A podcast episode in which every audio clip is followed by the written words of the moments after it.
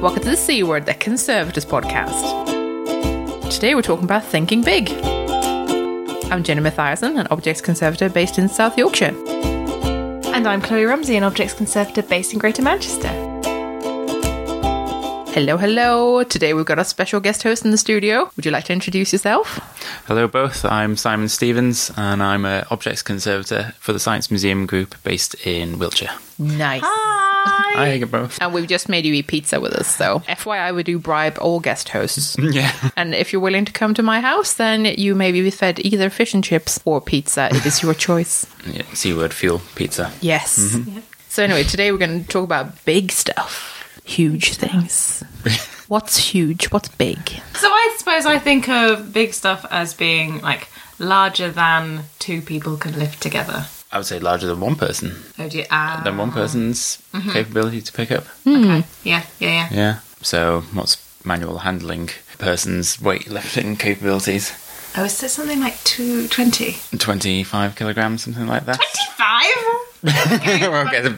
Wait, wait, wait, wait. Is this like how much we can lift as human beings or what? Or, yeah, or How much it's by Health and Safety Act to Yeah. be able to lift. Oh, nice. Okay. So, I think I have had some manual handling training at some point, but it wasn't that specific. I mean, I think I struggle with 15, to be honest, because I'm not that strong.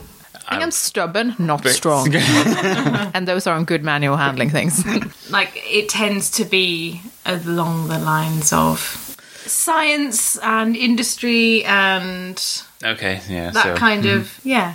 okay, because I'm trying to envisage what kind of oversized What collections of actually are. For me, I would think, obviously, like industrial bits and bobs, Mm-hmm. like bits of equipment and that sort of thing. Like, but then we've also got the equipment side where it's like actual scientific equipment and bit bits of the first computer, which is huge, and you know, like Yeah, things like Pegasus some- engine, but then you also have where you have vehicles, uh, aircraft. yeah, I was going to say, transport roads, section transport of that. section, Yeah, yeah. yeah. yeah, Shall we get you, Simon, to talk about your experience and what led you to the Science Museum group at Wroughton? Yeah, I I wouldn't call myself a large objects conservator. I kind of just fell into that for for my own natural interests. Mm-hmm. So previously, before conservation, I was tinker with bikes and cars quite a lot. And in Cardiff, my internship was based in Imperial War Museums, where I helped with the ah. large oh, object nice, decants for the transformation.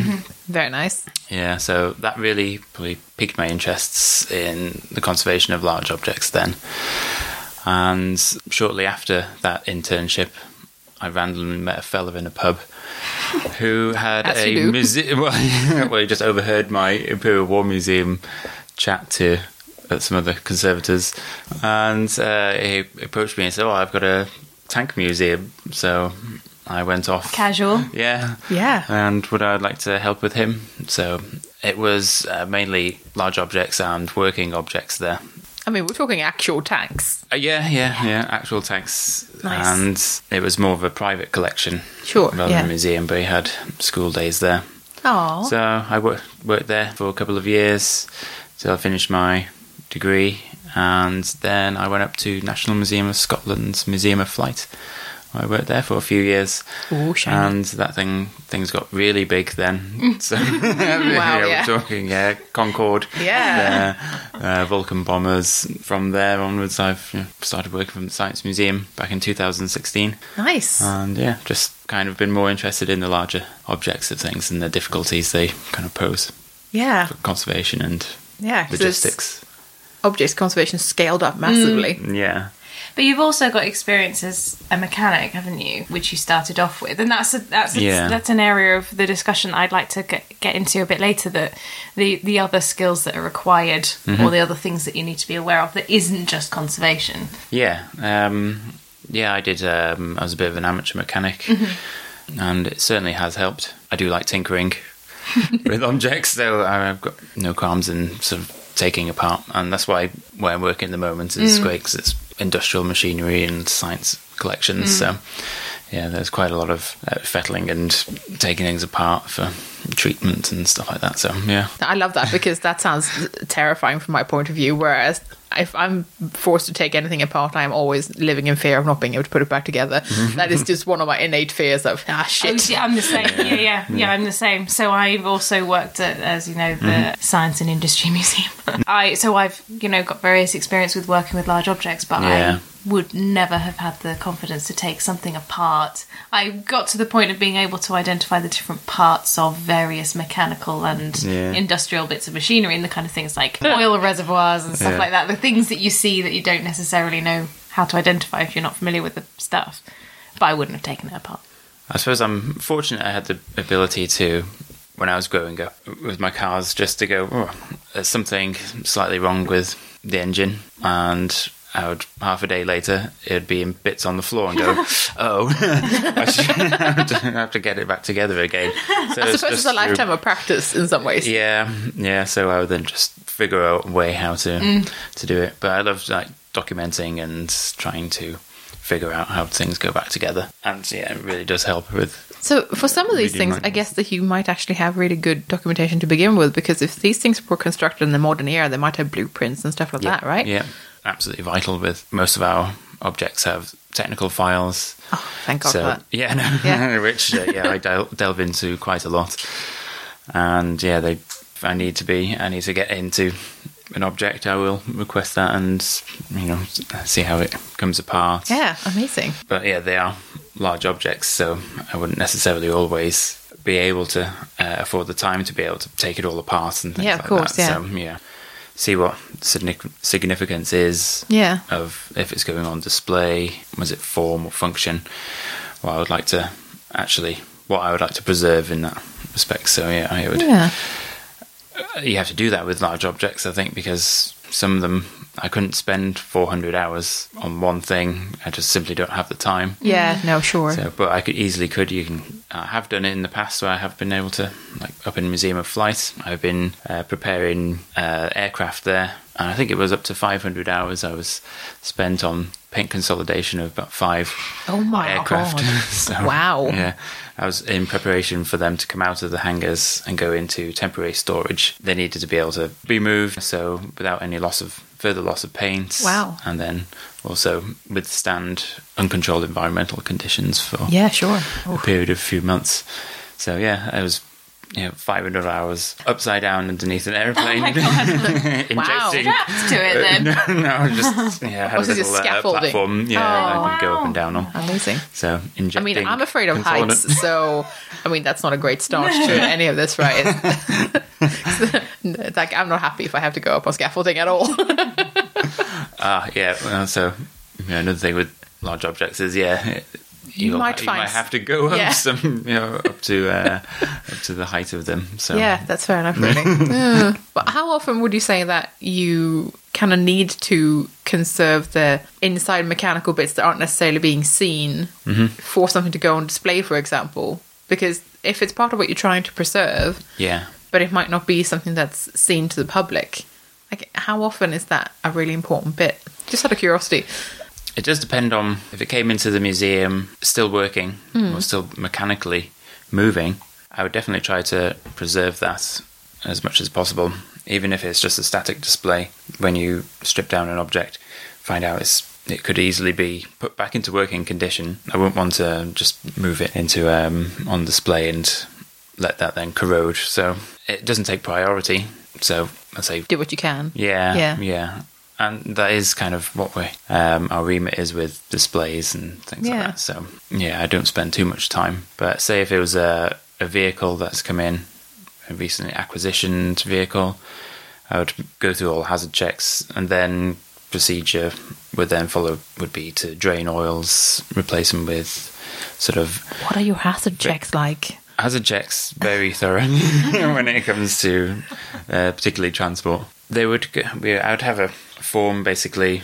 I would go through that and start off with say I say talk about an aircraft. Then it would be the dates dates that it would be manufactured, and then see whether there's asbestos. If it was military, might still have asbestos in it, check for radioactive components. Mm, tasty. Yeah. and sort of pressurized gases, yeah, hydraulics, corrosive fluids, explosives.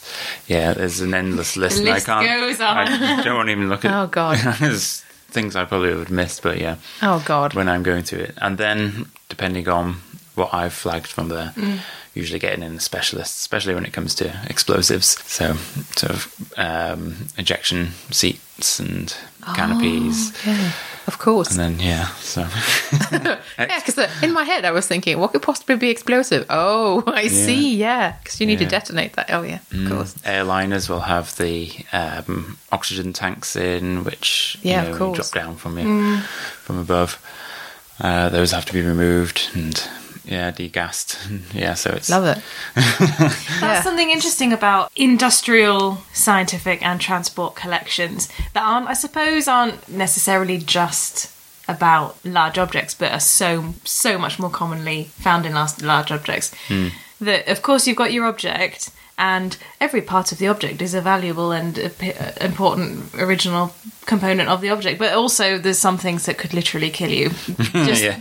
by accident. yeah, the inherent nature of it being Yeah. a large object, Yeah. its weight, Yeah. its weight distribution, whether it's st- uh, still stable Mm. structurally, Wow. intact. Yeah, it's uh, So by nature, your your intervention has to be significantly more interventive than just I have this lacquered box kind of thing. I am cleaning it and putting it in store. You've got to take bits away from it and replace oils and like Yeah. structurally support areas that could snap off and kill someone. Yeah, that then would um, fall into the what the object's intent uh, intention is. Yeah. So yeah, if it was to go on display, Mm-hmm. or if it was to go on to be used uh, as a working object, Yeah. again, which um, large objects are usually considered good candidates for, mm-hmm. uh, then yeah, you would have to yeah comply with health, modern health and sa- safety um, laws and yeah general health and safety for your own sake as well. And the Science Museum have really good um, hazard and collections training, which They Which really makes do. sense. Really do. Does that change your attitude if you've got objects that used to be working and mm-hmm. so have been treated and maintained as in replacement bits? Does that Okay. change your attitude to the conservation of the object, or do you just take it as I'm just maintaining this in the same way, even though some of the bits aren't original? Well, if the object has been used and has been like a working object, which mm-hmm. throughout its life, or a working thing throughout its life, and those modifications have occurred through its life, yeah, I would preserve those. Mm-hmm. Uh, yeah, I wouldn't. When it comes to that kind of stuff, I would rather do minimal intervention Yeah. and preserve the fabric of what's how the object is coming Existing, yeah. yeah. Do you keep a lot of spares and stuff like that? It sounds like an insane question, but it's one mm. that I asked once when we went to the Fleet Air Arm Museum, which I think we talked briefly about in the military episode that we did. Mm-hmm. Oh, I like the Fleet Air Arm Museum. Oh, it's amazing. Mm. I love David Morris. Oh yeah, because they basically had like obvi- obviously they have loads of planes, and then they also had like a whole um, store full of bits. Yeah. and that was very much so that they could replace bits as necessary on the planes. Yeah. And I just thought that was really interesting that they had kind of a not a leftover section, but a bits section where it's Yeah. just like almost like a hardware store where it, you you can go You can and go and find- get yeah, the, like the a- appropriate material for that plane. Yeah, like which you is- would have in a mechanics. yeah, yeah, yeah, uh, exactly. It was it was very which- practical like that, and like I was just kind of curious, like what your stance on it is. I mean, I don't think either one is wrong or anything. It was more of Mm-hmm. a I'm curious what what what what you guys do. Mainly working on static objects. Yeah. Then I wouldn't replace.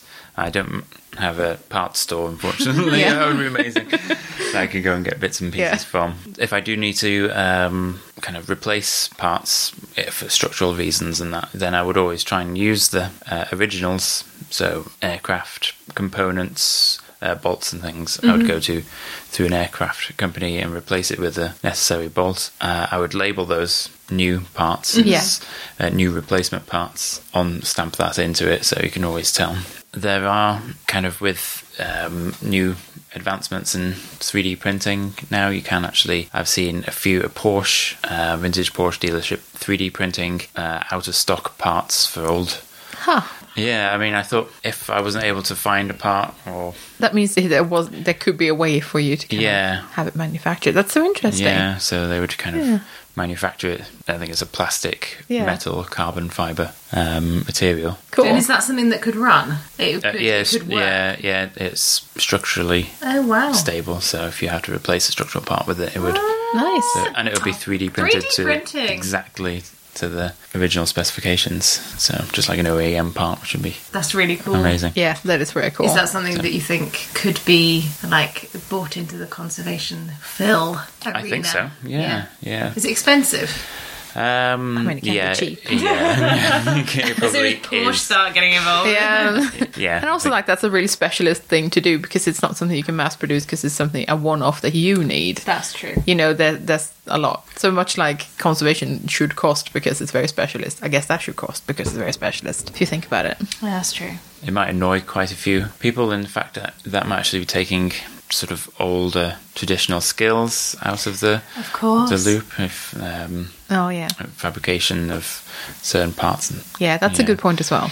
Yeah, that is a good point. well, have a mixture of the both. Well, yeah, quite. yeah, no, quite. I suppose one of the things at Fleet Air Arm Museum, by the way, was that they had a lot of you know um, engineers. So they then retrained to kind of have more of a conservation mentality as they worked on the planes, which I thought was a really excellent concept as a kind of way of keeping those skills in the profession, I suppose, or like in, in welcoming those skills into the profession. But, but you know, it, it has a slightly different.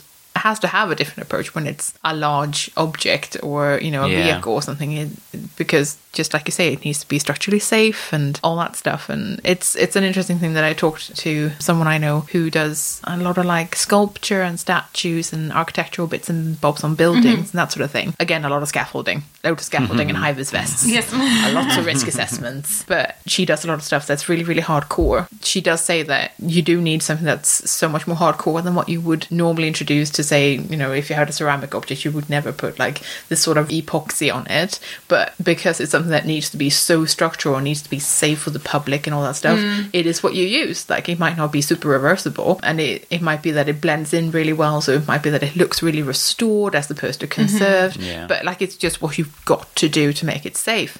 And i thought those were really interesting kind of dilemmas that mm. like i don't necessarily have in have in my working practice but is really interesting to hear about as people who work on much huger things Yeah, well, I, my go-to stuff can usually be more proprietary brands of sort of corrosion inhibitors and Mm, yeah. coating systems, simply because of the the nature of the object, if it's going outside or what kind of conditions Yeah. it's going to be under. It's Something where like Paraloid B72 is just not going to cut it. Yeah. So, What do Yeah. you use then? What are your conservation materials? um, for example, if I was sort of if it needs to be structural, so my epoxies are.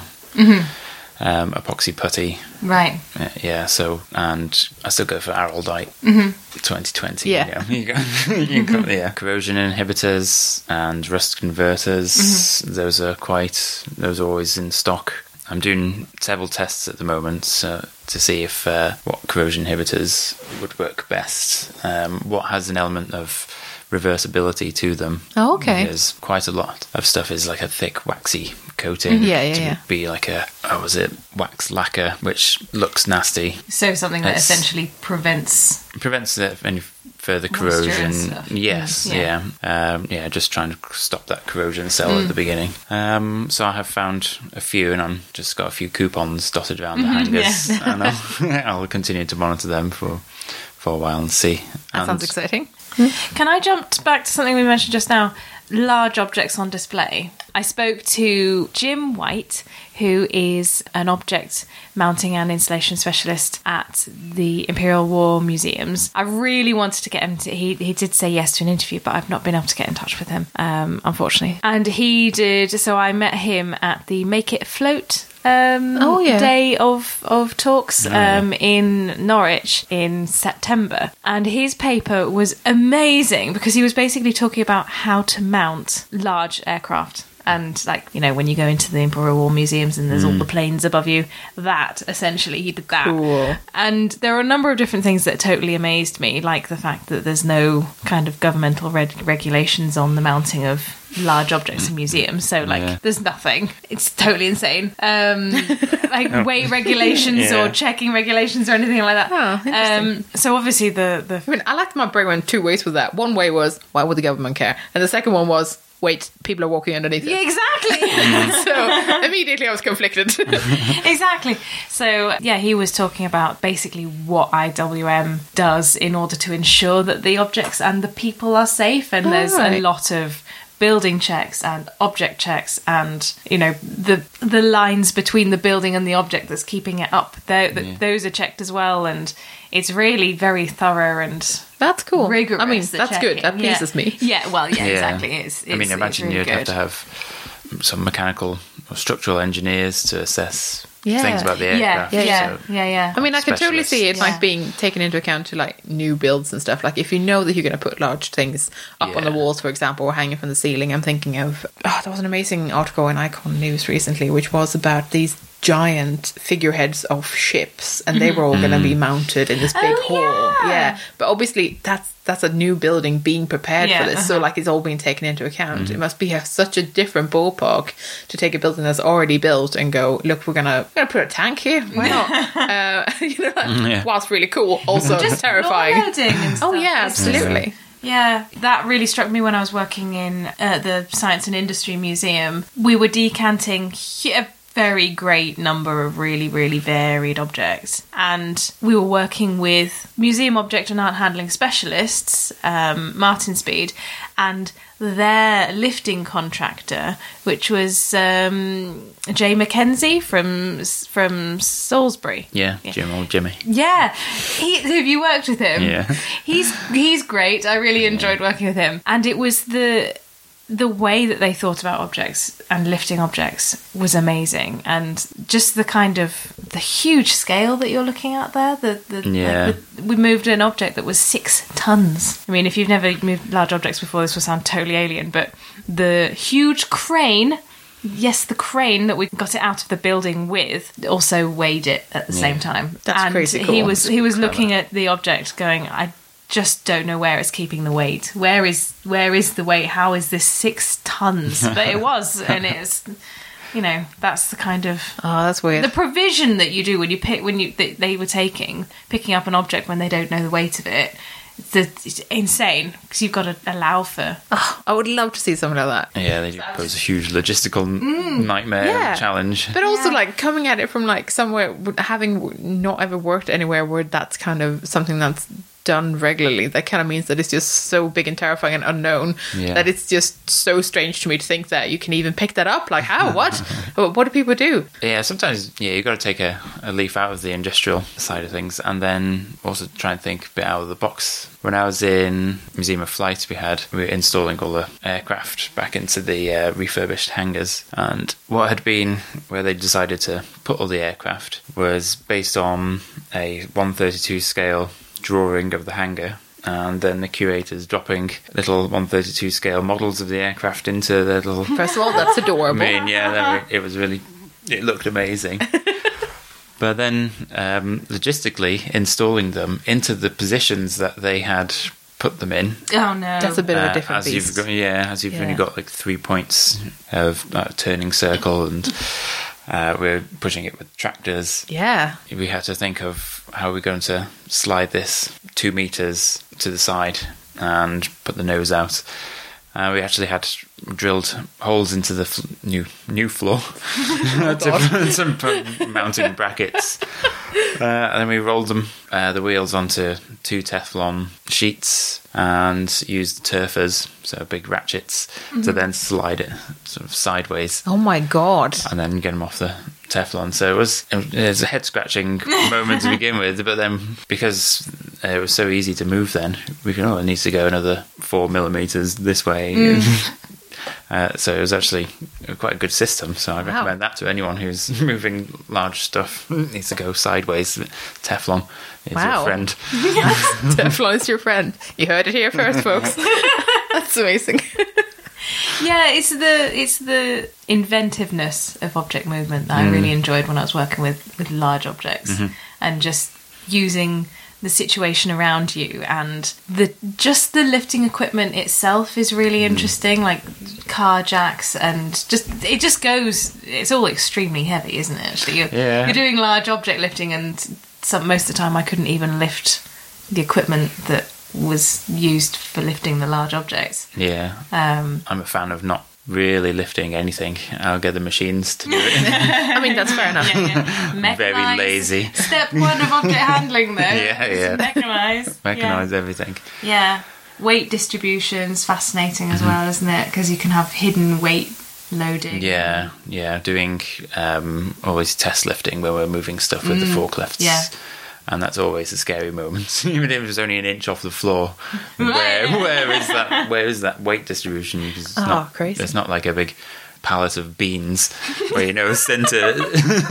you know, it could be right at the top, over to Yeah. the side, Yeah. overhanging. Yeah. Have so you ever got scary. it wrong and dropped something? Uh, I haven't. No, I've never haven't? dropped anything. No, I Oh, haven't. yeah, Simon's looking smug. yeah.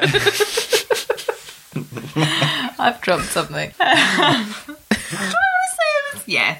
Okay. Um, we were lifting a large lathe, and even now we're not entirely sure what happened. We were lifting it on a forklift. It was stable. It was test lifted. It was. By some foresight, I thought I'm not happy with this just going as it was, and I strapped it to the the equipment and made sure there was nothing that could, you know, it couldn't fall off uh, even though it looked like it wouldn't go anywhere. We lifted, lifted, lifted. It moved uh, the length of a whole extremely long store. Totally fine. We needed to put it down in order to um, safely do something else.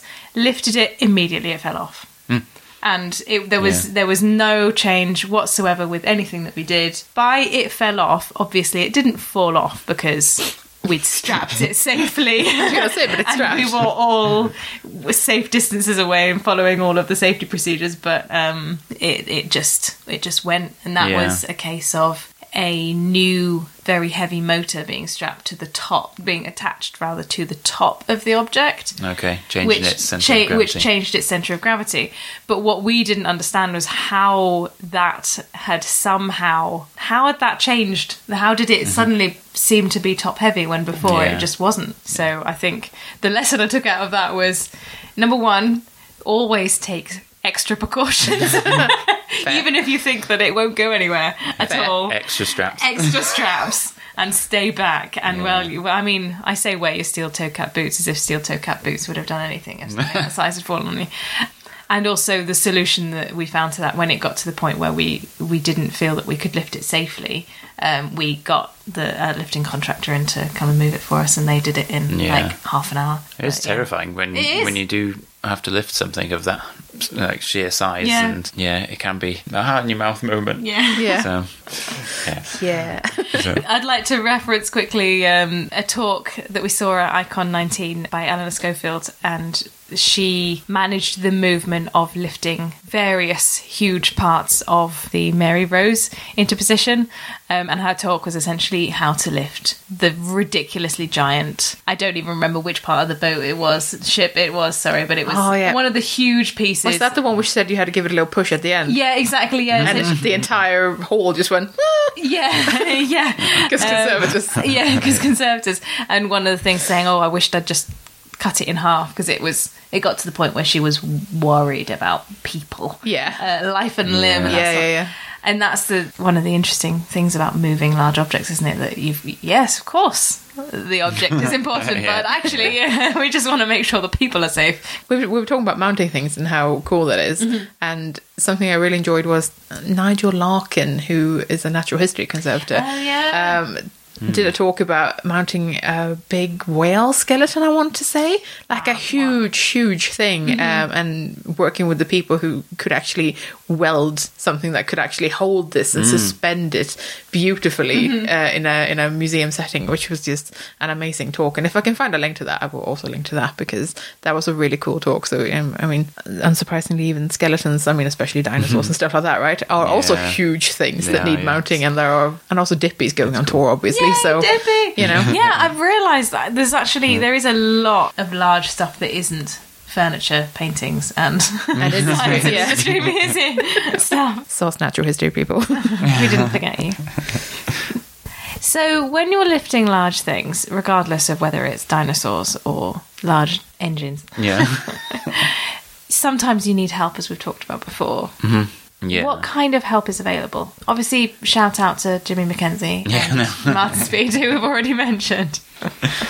Uh, most recently, we've had a few vehicle exhibitions or loans going out. So the uh, 1888 Benz uh, has um, gone to the V&A, and I was really impressed by the um, transport they sent. So it was Cars Europe. They have uh, a truck that the whole back slides off, so it allows you to take in a, a vehicle completely flat. So there's no ramps, there's no winches, so there's no pressure points on it.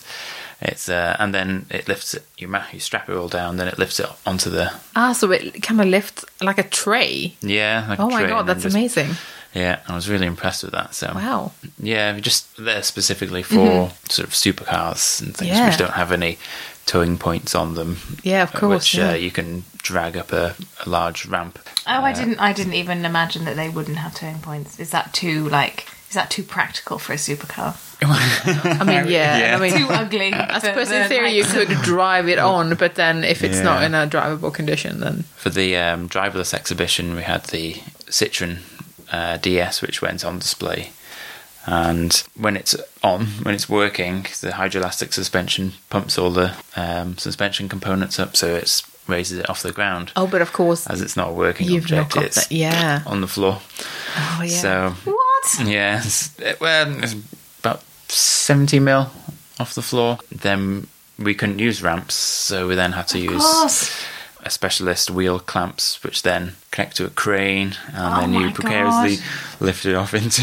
Wow. you, you get specialists, and but yeah, it was. Um, you know, just learning curves. You always overcome these challenges Mm. Yeah. yeah, somehow. it has to be done. I was really amazed, and I continue to be amazed, how many large objects have been built into museum and gallery spaces. That they obviously it was a great idea at the time. that yes, we want to have this like part of electrical plant in your gallery, and so why not helicopter it in? and now it's there the forever. and then build on top of it. And the, there's an example I'm thinking of, and the the options were essentially how to get how to remove this. The options were cut it up Yeah. and take it out in pieces, or leave it there forever. And that's that's it's insane that we've Yeah. it's insane. Ambitious but insane, and yeah, maybe not the best forward thinking ever. Maybe. We have uh, examples of that with good intentions where we've brought in aircraft into Mm. the hangars and they've been in there for decades. Yeah. And now the hangar doors don't open. Oh So- yeah. oh no! now So you'd have- you'd have to we're in take a wall off, yeah. yeah. Can the doors be repaired, or would this be a case of somehow get the doors open, then move everything all at once? Yeah, pretty much. Wow! Oh my god! Yeah, it's crazy. Which hangar is that? D3, Okay. if you know Wroughton. Well, we will all know Wroughton soon oh, yes. because um, we have a special tour from something that we recorded a couple of weeks ago.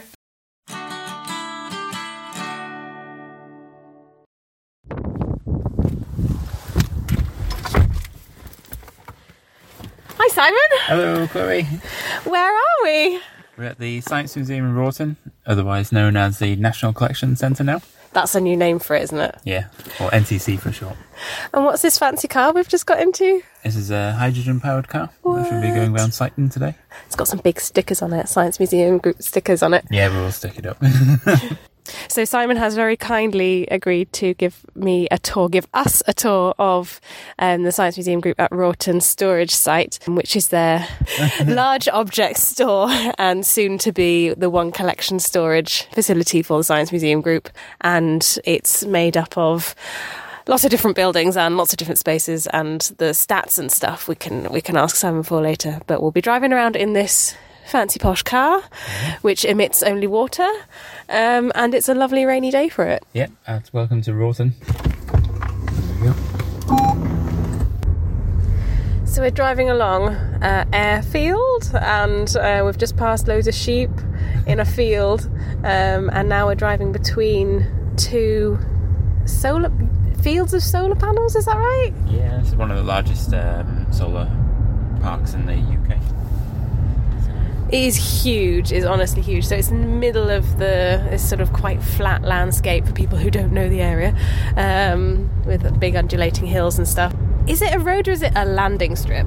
This is a landing strip, and it's actually a mile from uh, the bottom to the top here. So And there's like signs saying "Be careful of prancing deer" and that kind of thing. yeah, it's a bit of a wildlife sanctuary as well. We have deer here. There's lots of hares, pheasants, the odd seagull. There's a crow over there. and then the buildings look so we've just passed two buildings and they look different ages. Um, one of them is covered in polythene, it looks like. That's the old control tower. Ah, so it's a historic site, isn't it? And it's Yeah. it's got the kind of the infrastructure remains of the infrastructure still there. Yeah, it's 1940s. It was built for the RAF. So and they've owned it up until 1979 when the Science Museum took over. We're now so we're still driving next to the uh, solar panel um, field, if that gives you some perspective of how large it is. Um, and we're now approaching a collection of buildings, which is is this what you're calling engineering? Yep. So we have the engineering building here, which is where our labs are currently. And again, it's an old RAF uh, workshop for vehicles. So makes a quite good lab for large objects. Is it normally more windy than this? Oh yeah. There's the um, Bath University's Hive project, so materials testing. Uh, that building there's where they used to hang the silk parachutes to dry. So it's quite nice. We're walking through um, grassy gardens, really, isn't it? It's, there's roads, there's uh, driveways and roads and stuff, but there's also hedges and trees and little Yeah. fences and stuff. Going through a adorable gate. This is where I have uh, large objects lab, we have a small objects lab, and a paper lab, and uh, analysis room.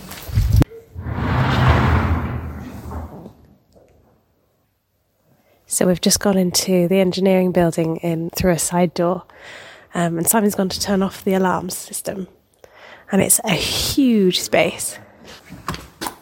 So yeah, this is about nine meters wide by 26 meters wide uh, length. So we have a one-ton gantry crane that runs the whole length. think hangar warehouse if you're not familiar with this kind of building. Um, and next to me, there's um, a large metal rod attached to the gantry with straps. So think padded straps. and, and that's an X-ray machine. So our uh, gantry crane does come in quite handy. I don't know the full weight of it yet, but the weighing beams are there to uh, weigh it. or can we do that now? Yeah, we can do that now. Yeah. So, Simon, you've got a page of stats and interesting facts about the site. What information do you have for us about the site?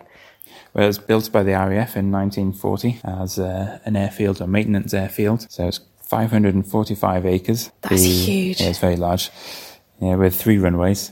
So the one that we just drove down was a mile long, and And there's the- three of them. Yeah, there's three. There's um, seven hangars. So SMG took over the uh, site in 1979, and we uh, uh, we've been storing the largest of the objects of the Science Museum Group's collections uh, since then, and we also have the library and archives on site as well.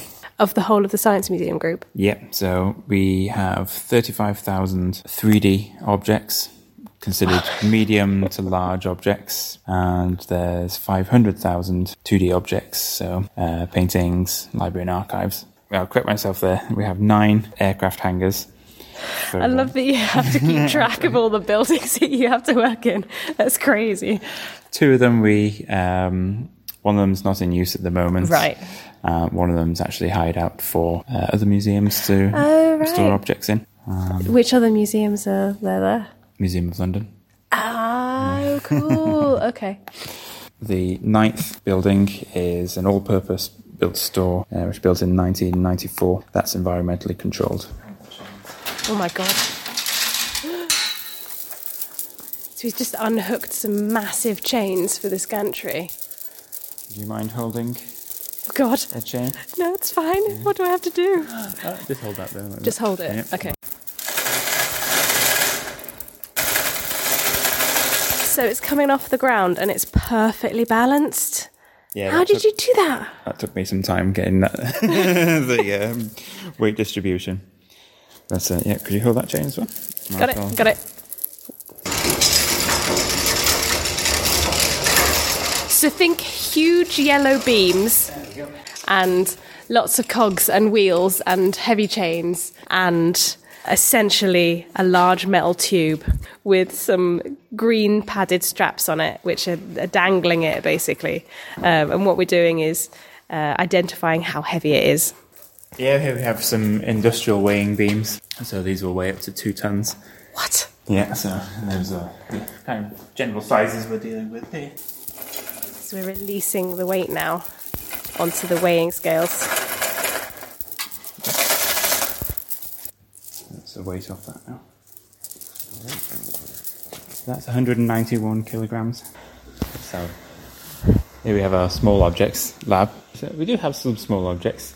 You can pick them up and put them on the table. So we're standing. It's a it's a large space with an opening in the middle, and there's sort of workshop equipment around the side, an air abrasive machine. this huge thing covered in Tyvek.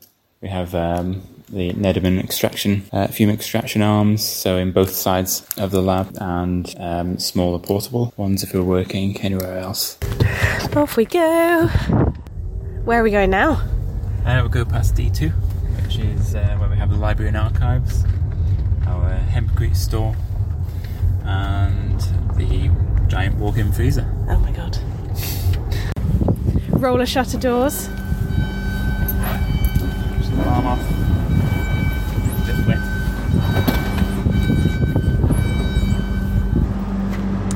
Wow. Hear the uh, big walk-in freezer humming away there.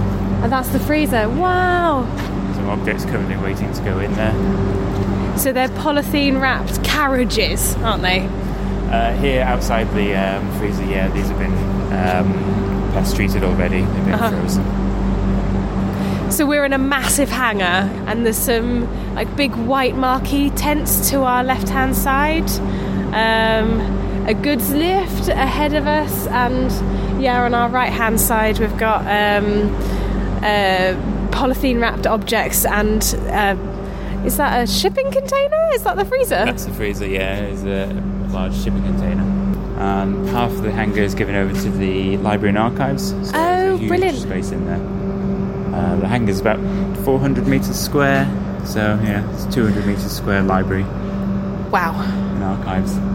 What's in the tent? Uh, buffer zones. Buffer zones. Oh, I'm peeking in. I'm peeking in. It's just a big empty tent. Oh, it's empty at the moment, yeah. So we have What's normally in there? um, objects that come uh, in, so new acquisitions, objects waiting to go out, large objects. They're big marquees.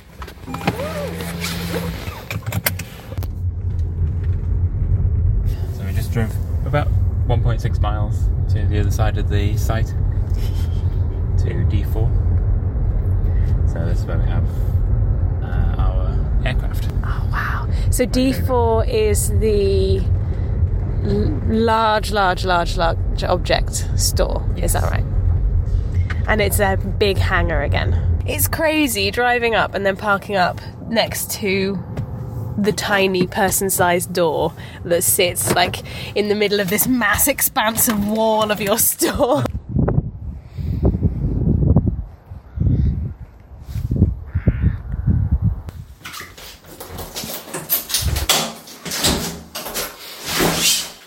So we're going into the sort of human entrance, aren't we? Oh my god. In you go. Oh my god. it's huge! So that's a Lockheed Super Constellation. The big plane. Yeah. Sorry, that's, that's the least in the know about aircraft. So describe what we're seeing, Simon. So we have right in front of you, you have the uh, Constellation. So this was. It's a plane. It's an aircraft, yeah. so this was the uh, Rolling Stones Pacific tour bus in the 1970s. what?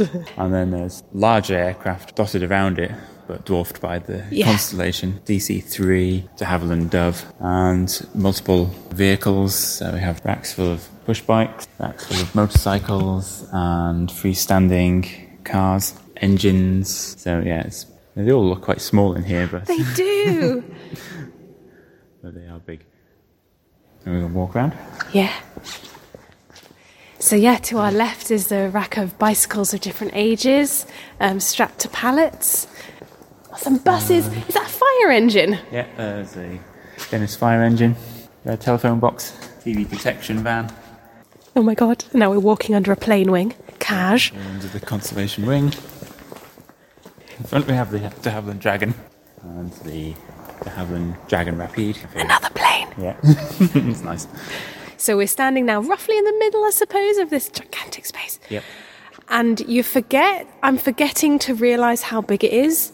And then there's just another aircraft just that barely takes up any of the space Yeah. that you've got available to you. Uh, large traction engine, the Empress of India. Um, we have two rows of cars here. So uh, one of my favourite parts of the museum is a rack, 12 metres high, full of motorcycles. How do you get these up there? So we, at the end, we have our reach truck, a one and a half ton truck with a uh, which can go right up to the 12 meter. Plug them off the top. So yeah, we um, we're all trained on forklift trucks here. So it's the only way uh, we can get around. Uh, well, basically storing the objects and retrieving them. Yeah. So Simon's just opened the door of a vehicle um, to check the moth trap that's sitting inside it. Do you tend to get moth infestations in your vehicles? Uh, not generally. Um, yeah, we've been quite good for a while, but it's good to keep on top of the uh, ones in here because it's been an uncontrolled environmental space, gaps in the old hangar doors and things like that. So we're just driving from D4, the large objects store, and we're driving past um, building one, which is huge. It is absolutely huge. That's going to be the small object store and new lab space and stuff. 80% of the collection is going to be, the Science Museum Group's collection will be stored in there. Wow. So, small to large objects. And we're going to have a look at it when we get upstairs in this other building that we're sitting outside of. Uh, A A1. Yeah, so this is A1. This is um, built in 1994, so this is our environmentally controlled building. All the other hangars are, as you imagine, non-environmentally controlled at all. Drafty. yeah, drafty. yeah, have between 80 and 100% relative humidity with fluctuations uh, mirroring that of the external conditions here in Wroughton.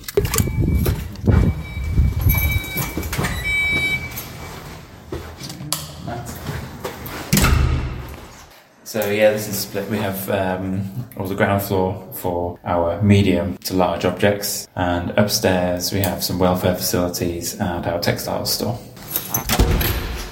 So this building is more of a sort of set of rooms, isn't it? Though this is a huge, huge room, it's actually quite small com- in comparison to what we've just been in.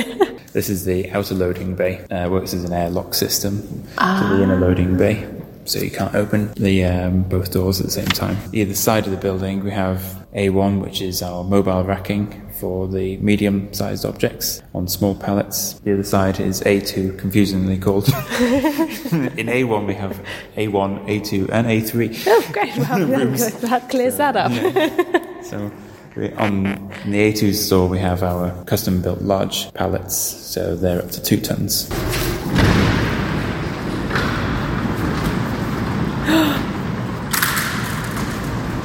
Oh my god, wow. So it's back to the full height of the building, 12 metres. It is a system that allows us to gain twice as much uh, object space as a normal static rack, as they all, each rack is a mobile unit, which has its good and bad points. So I'll just describe what happened there. Um, a roller shutter went up and the lights went on, and we are now standing in front of the most compressed large object storage I have ever seen. If you imagine, like, the kind of roller racking that many of us will be familiar with in libraries and archives and stuff, this is huge and everything is on pallets and it's so compressed and so efficient. This is such an efficient way of storing. So yeah, it's great if you can double the double your space. Like I said, it does have its drawbacks. You'll need um, a very narrow aisle forklift truck to access the objects. Right. As in other mobile racking units, annual inspections. So it is quite costly. Doubling the space here wasn't really necessary for the Science Museum. Uh, we're not short on space. Uh, so it's been a good learning curve for this. Right. So, but yeah, like the other buildings, the racking has an end of life. That's why we're starting to explore Right, I see. storing, hence building one. I'm looking at this thinking this is storage goals, but so much work and expense has Yeah, gone into this, hasn't very it? Expensive um, method of racking. Uh, I'll open up one of the. Yes, please. aisles. So these are kind of medium-sized Mm-hmm. objects: fridge freezers, cookers, aero engines, huge computers. We'll have a we'll have a look down through. It's amazing! You can see the amount of engineering that goes into uh, a rack like this. There we go. Wow. Now we can enter. So, this giant compressed cube of museum objects just parted for us like the Red Sea. And when it stopped, it just. It just stopped. Nothing moved. There was maybe a ti- the tiniest bit of wobble, but everything on here is stable. so stable, and which is just as well considering that. How I mean, what do you think is the heaviest, or what's the the weight range? Do you think of objects that are on here? Uh, well, the pallets will take up to a ton, but the Wow. uh, racks themselves, they're uh, 13 tons. Can we walk down? Yeah. There's anything interesting. Wow, Or aero engines. everything is interesting. and a Fridge fridge freezer. I'm looking out for things that I might have put on pallets.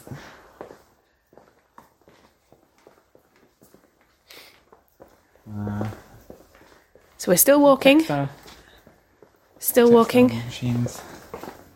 Dentist's chair. Ooh. and we've just about got to the end. Wow. Uh, should we uh, have a look at the forklift? What are we going to do on the forklift? Uh, we'll take an object off the uh, rack.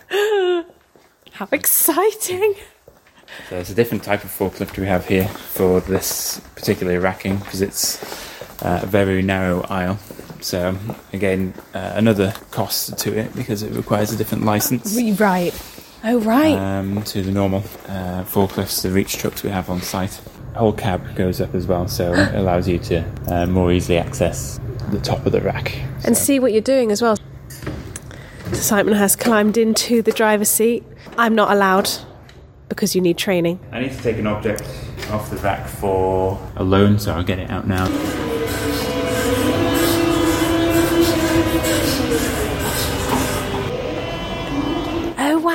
Pivot. The wheels are I don't know what to call them officially, but it means you can essentially spin on the spot. So he's just backed it into the right position, and now he's backing down the aisle in this sort of very narrow kind of vehicle with a huge tower on it and forks, and I'm staying a safe distance back. Imagine heavy lifting equipment and flashing orange lights. He's up! He's going up! So, as you can imagine, your object locations have to be really thorough because otherwise you've got to be at 12 metres high and trying to search for your object. Object acquired! This is perfect for audio, as I'm sure you'll agree.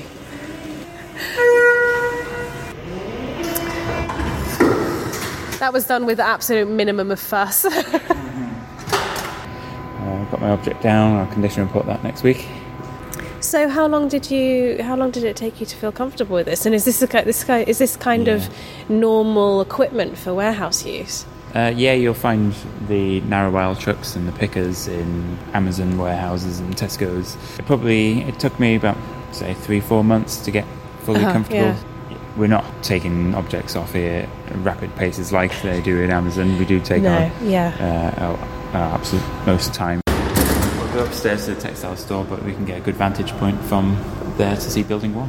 Brilliant. Oh, so there's a little cozy little kitchen up here in this building. Oh, oh, it's a tiny room by comparison, but huge also. Oh, lovely. Think aisles and aisles of hung costume covered. Oh wow! And sealed bags of asbestos warning. What? What is Asbestos. asbestos in the um, in the garment? It'll, there'll be um, a firefighter's uniform, Ah. sealed, and bagged. Oh, and roll textiles. What's down here? Oh, timetables and Yeah. diagrams and stuff. Bits of embroidery, but huge variety, isn't it? Yeah, or your area of expertise. Big lumpy bits of metal. That's mine. Don't get to come up here very often. A view of building one from the doorway here. Wow. Science Museum Group, home of collections. So that'll be 80% of the collection stored in there. 91 metres wide, 289 metres long. So that gives us a square meterage of 26,000 metres squared with a 9,000 metre squared uh, mezzanine. Wow. So this is where Blythe House will be rehomed. And also other facilities in there will have purpose-built objects lab, paper and textiles lab. Quite looking forward to my objects lab. I have a five-ton gantry crane. so-? which will be remote controlled, so no No hefting on chains hefting anymore. chains, yeah. In comparison, you know, really good space over in the engineering building, but again, yeah, it's a sort of retrofitted old Mm-hmm. RAF Yeah. maintenance building. So yeah, this is going to be Mm-hmm. it's going to be fantastic. We'll have collections access here for up to about fifteen thousand visitors a year. So that's public open days, Mm-hmm. um, school visits, and we'll continue our collections researchers as well. Brilliant. Brilliant. Well, thank you so much, Simon, for showing No me worries, round. yeah. It's amazing. So we're really privileged to have you uh, allow us to come in. Thank, you very you. much. All right, thanks, Gary.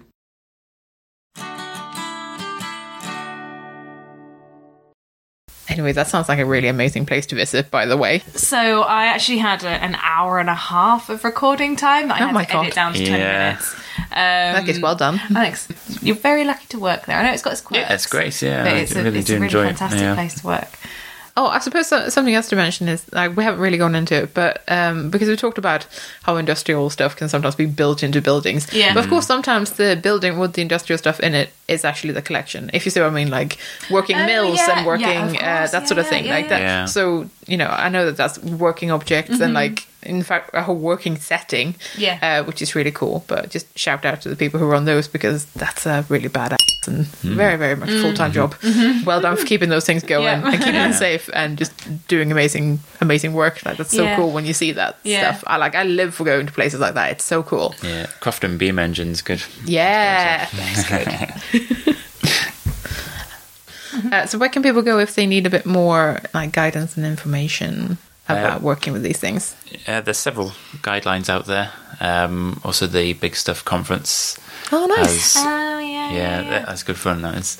They have all their papers published online. So Excellent. I'll put a link to the yeah, absolutely. to the uh, website on there. Mm-hmm. Um, there has been the uh, museum and galleries larger objects Oh yeah, conservation guidelines from the nineties, right? Yeah. Yes, Yeah. yeah. they're quite old now. Recently, been the Association of British Transport and Engineering's uh, museums have brought out um, an updated guideline, which Oh, is going to be yeah. more of a live document. So they're going to be putting in case studies. I think that's available online as well Oh, good as a free download, or you can buy the book. Yeah, there's some really good information in there. And um, oh, there's a really good um, book by David Morris as well. I Oh, nice. recommend everyone read uh, Time Capsule Fighter.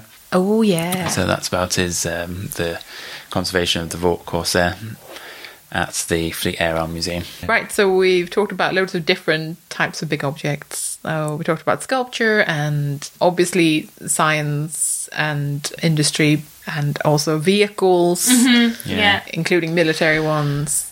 And then we did think of fossils in the end, which is great. Oh yeah, yeah, and yeah. agricultural things. Agriculture, which yeah, Yeah, so actually, we did span quite a few things there, which is great. And the architectural bits. Uh, something we didn't talk about was monuments and sites, which is also a type of large heritage that Yes, people do look after. yeah. Um, but that tends to be much more, much more kind of looking after the landscape around Mm, the monuments yeah, and that sort yeah. of thing. Yeah. But you know, it's stuff like same with working with buildings. It can be about things like stopping erosion and all Mm-hmm. that stuff. Uh, and there was a talk that I went to recently at, at the Museums Association exhibition bit, which was about um, a building in Scotland, which they're trying to look after, and they're essentially building a kind of a cube around Oh, cool. to stop it decaying. The Mackintosh. That's correct. That's Ah, going to yes. entirely. Yeah, I have opinions about that. yeah, no, I'm, I'm you do. I, I, can, I can tell. Ooh. I can absolutely tell.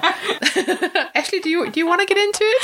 I feel like the conservation of buildings is a whole episode topic on its Oh, own. it, it absolutely is. but why would you absolutely- change the entire vista? Like why? I know, I know it's no, no. deteriorating. I get Yes, it, no, but I know. why? Why it's like I know, and this this is the kind Oh. of this is the kind of discussions that people are having, especially when it's like uh, big ancient monuments, that Yeah, sort of yeah, thing, yeah, because yeah. they they have the same kind of issues. Um, and this was especially something that um, I looked at years ago in Malta, for example, where Yeah. they've had to build basically um, coastal erosion shelters around old temples and stuff like that. Yeah. And it is one of those things that it is a way of managing change, sure, but then what are the kind of trade-offs for that and all mm. that stuff right so it is super interesting to talk about and yes there should totally be an episode on that uh, but i'm glad you have opinions so yeah we didn't really talk that much about monuments and buildings but then that's kind of a different ballpark Yeah. as well but mm-hmm. it is very much part of like working with huge things mm-hmm. because Yeah. kind of massive. Mm-hmm. But yeah, so I think we've covered quite in quite a few bits there. And thanks very much to Simon for joining us. No, thank you for having Thank me both. you. Thanks for the pizza. Today I'm reviewing The Conservation of Sculpture Parks, edited by Sagita Sunara and Andrew Thorn, published in 2018 by Archetype Publications. This book is a collection of 14 papers presented at the International SPARK, Sculpture Parks, get it, conference in Croatia in 2015, plus a write up of the roundtable discussion at the event. And it really covers a lot of ground for a publication that doesn't outstay its welcome. Its focus is sometimes more about management and less about intervention, but we'll get into that in a bit. For the material geeks out there, I'm pleased to report that a wide variety of materials are covered wood, metals, ceramic, stone, concrete, composites, etc. etc. Something I love about this book is that the case studies within comes from a really broad range of places geographically, and thus deals with a variety of climates and challenges. The papers are from Poland, Croatia, Slovenia, Austria, Italy, Spain, Denmark, the UK, Australia, and the US. These sculpture parks can be found in urban and rural settings, in forests and deserts, inland and on the coast. And something that delighted me in particular is that it included a cemetery and a more broadly defined landscape park as well, which expanded the scope a little from just carefully curated contemporary art and eccentric artists' indulgences to areas of more monumental nature. Because sculpture parks have been established since around the mid 1900s, most of the sculptures covered in the book are relatively modern, but the challenges are widely applicable to anyone who cares for something that's kept outdoors. Many conservators have at least some sort of lump of outdoor heritage, whether that's public art or some old pieces of industrial equipment or architectural rubble that won't fit in a store. And don't flinch like that. I know it's important rubble.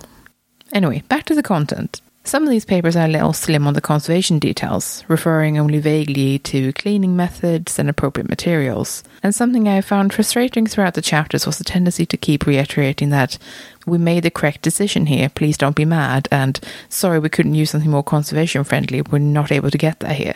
Guys, it's okay. I don't know who hurt you, but if you talk me through a decision making process, I'm not going to be writing angry letters about using epoxy. However, I am pleased to report that the odd paper does give a good level of treatment detail, and there's even a couple of authors in there who are happy to talk about their rigorous material testing. So don't despair. I'd also like to give a tiny high five to the one author who came across as positively feisty and happily waved their, hey, we have to use really hardcore materials because it's outdoors people flag, which I really loved. But I shan't name drop them just in case they feel awkward about that. As you might expect, the common problems encountered throughout the book are related to things being displayed outdoors and with no environmental control whatsoever. Aside from your usual problems with corrosion, cracking, warping, insects, and the odd spot of vandalism, my favourites include ferocious fungi and willful woodpeckers.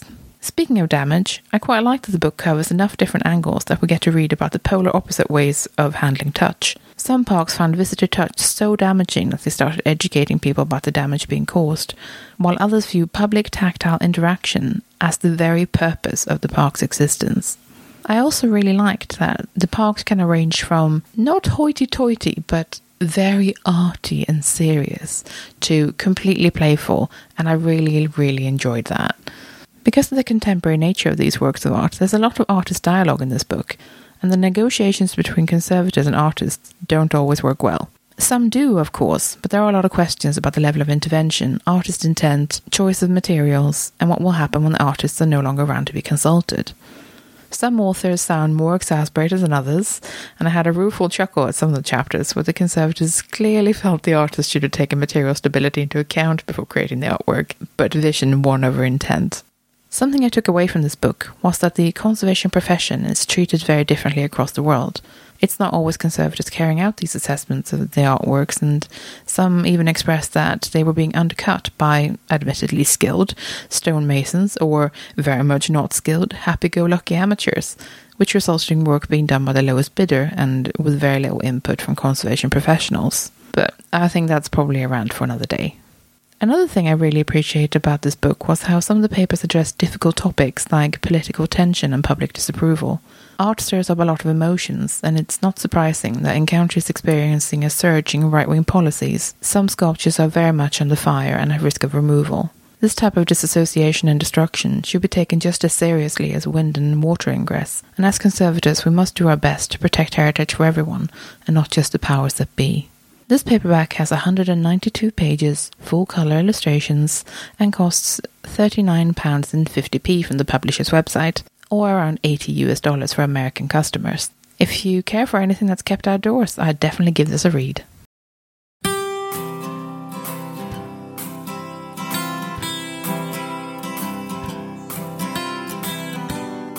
Dear Jane, I have a chance to go to Florence the place where conservation really took off after the 1966 flood.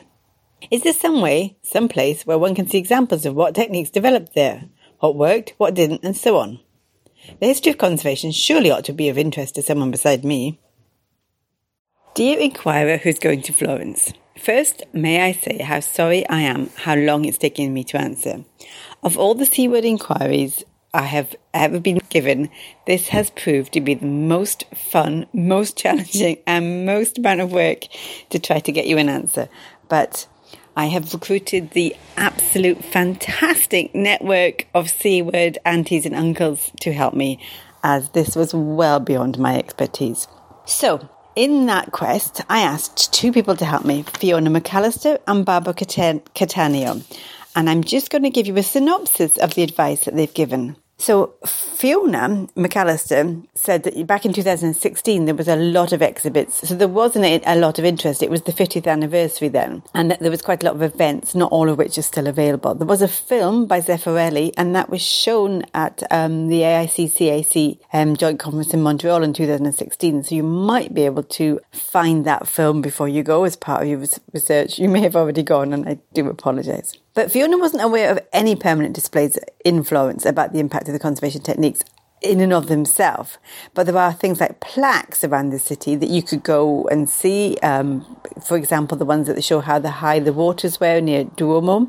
But the other thing that um, Fiona recommended that was I spoke to Barbara Cattaneo from the Biblioteca Nazionale Centrale di Firenze because this the National Library um, really keeps the memory alive of the flood in terms of the way that they plan exercises, do their emergency preparedness planning, have developed and researched treatment techniques, and um, share that information in the community in which they work. Both um, Fiona and Barbara recommend that you go and see some of the critical items from the flood, one of which is the sea. Sim, oh, Cimabue crucifix. I looked up so many of the words and forgot to look that one up. Um, and that was the one that a lot of people discussed about whether or not you the, the, level of conservation was correct or not. Um, that's on display in the Museo di Santa Croce. That uh, I have links from all of these things, not that from me, but from my wonderful helpers, which I will pass on to Jenny and Kloe for the show notes. Now, Barbara is also recommending that you visit the National Library, the Opificio delle Pietre Dure, which is where she works, and the Gabinetto GP Vieusseux. The National Library is, I think, seems to be coming across as the central place. They had more than 100,000 items damaged the floods.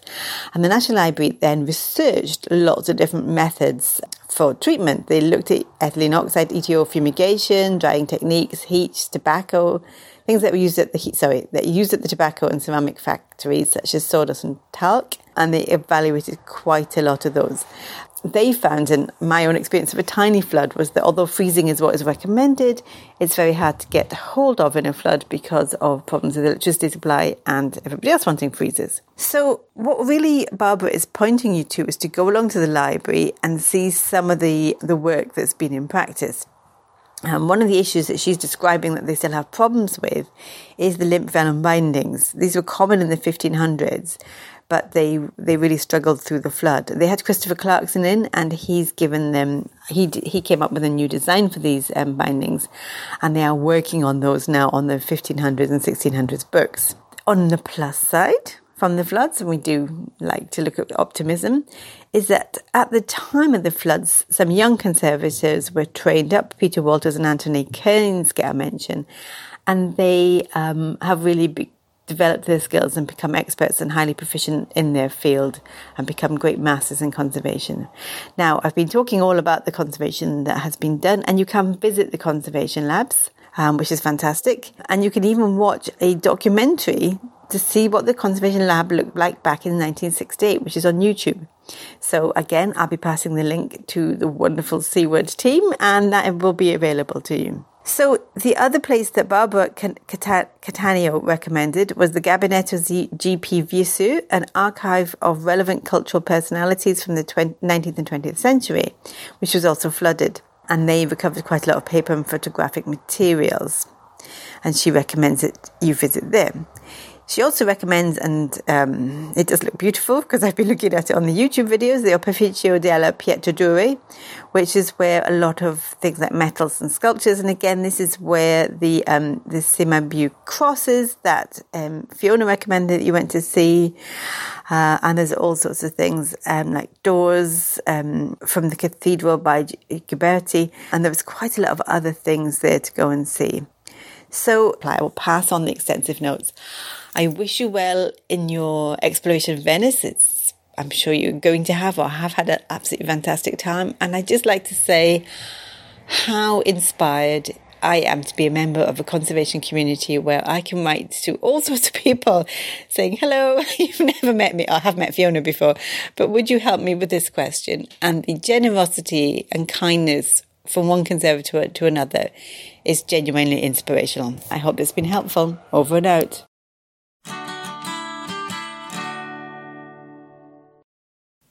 And as usual, we welcome your comments, questions, and corrections. This time we've had a couple of people write in. Uh, we got a message from the Icon Book and Paper Group that the Fred Bearman Research Grant opens for applications on December 1st. It's open to any Icon members so long as it's related to books, paper, and archives in some way. They're especially open to more innovative applications, so definitely get your thinking caps on if you're doing anything with books and paper. The next one is from some conservation colleagues in Canada. Uh, there's a fundraiser to start a reconciliation working group within the Canadian Association for Conservation of Cultural Property. They are currently raising money for a consultation process and a launch event for the group. It's a really worthwhile cause. We're going to link to the fundraising page, and basically, it sounds amazing. So, this is our way of working more closely with source communities in Canada, and I'm really thrilled to see this sort of thing being started. The funds raised will go towards the travel for consultations with First Nations, Inuit, and Métis. I'm sorry if I'm not pronouncing that correctly. Organizations and cultural centers across Canada. Uh, organizational workshops and training events, translation services, ways of collecting feedback, online meeting software for efficient group meetings, paying a researcher to assist a group, honoraria and gifts of appreciation for speakers and consultants, and online training fees. There is more detail on the fundraising page, uh, but this is amazing. And can I just say, shout out to these people for actually paying people they want to consult with. You need money to make these sorts of things work. So please, please, please do check out their fundraiser. It looks really good, and I cannot wait to see this thing take off. Thanks, guys. You're an absolute inspiration. And finally, we have a correction from Evelyn. In our last episode about diversity, we said that uh, Young Canada Works is wholly funded by the government. That was not correct. Uh, Young Canada Works is a program that's asking for 25 to 50% of wages to be uh, funded by the employers. So that's just a correction there. Thanks so much for getting in touch, Evelyn. As usual, if you've got anything on your mind, do let us know. Tweet us, email us, reach out in any way you can. Thanks so much, guys.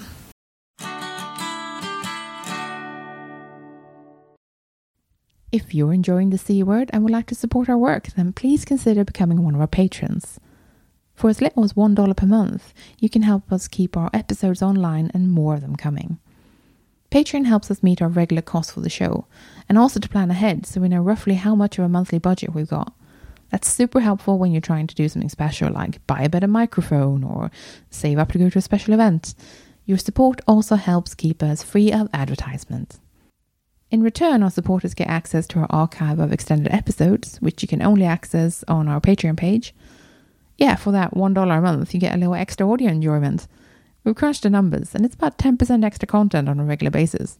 Well, that's not bad for less than a cup of coffee, eh? If supporting us sounds like something you'd like to do, then head over to patreon.com slash the C word and join our bunch of absolute champions.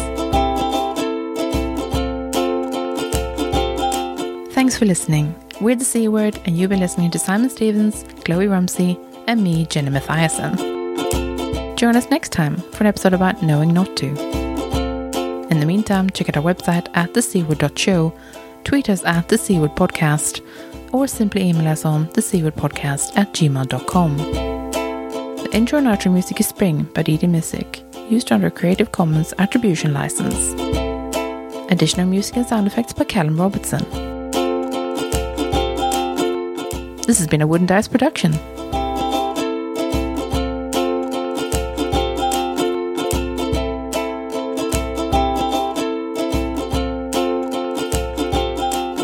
Welcome to the C Word, the Conservatives podcast. Are you are you gonna giggle? Are you gonna giggle? No, I was, I was going to slurp uh. my tea noisily and you started. I was you know what? F- it, slurp your tea. Everyone have a sip.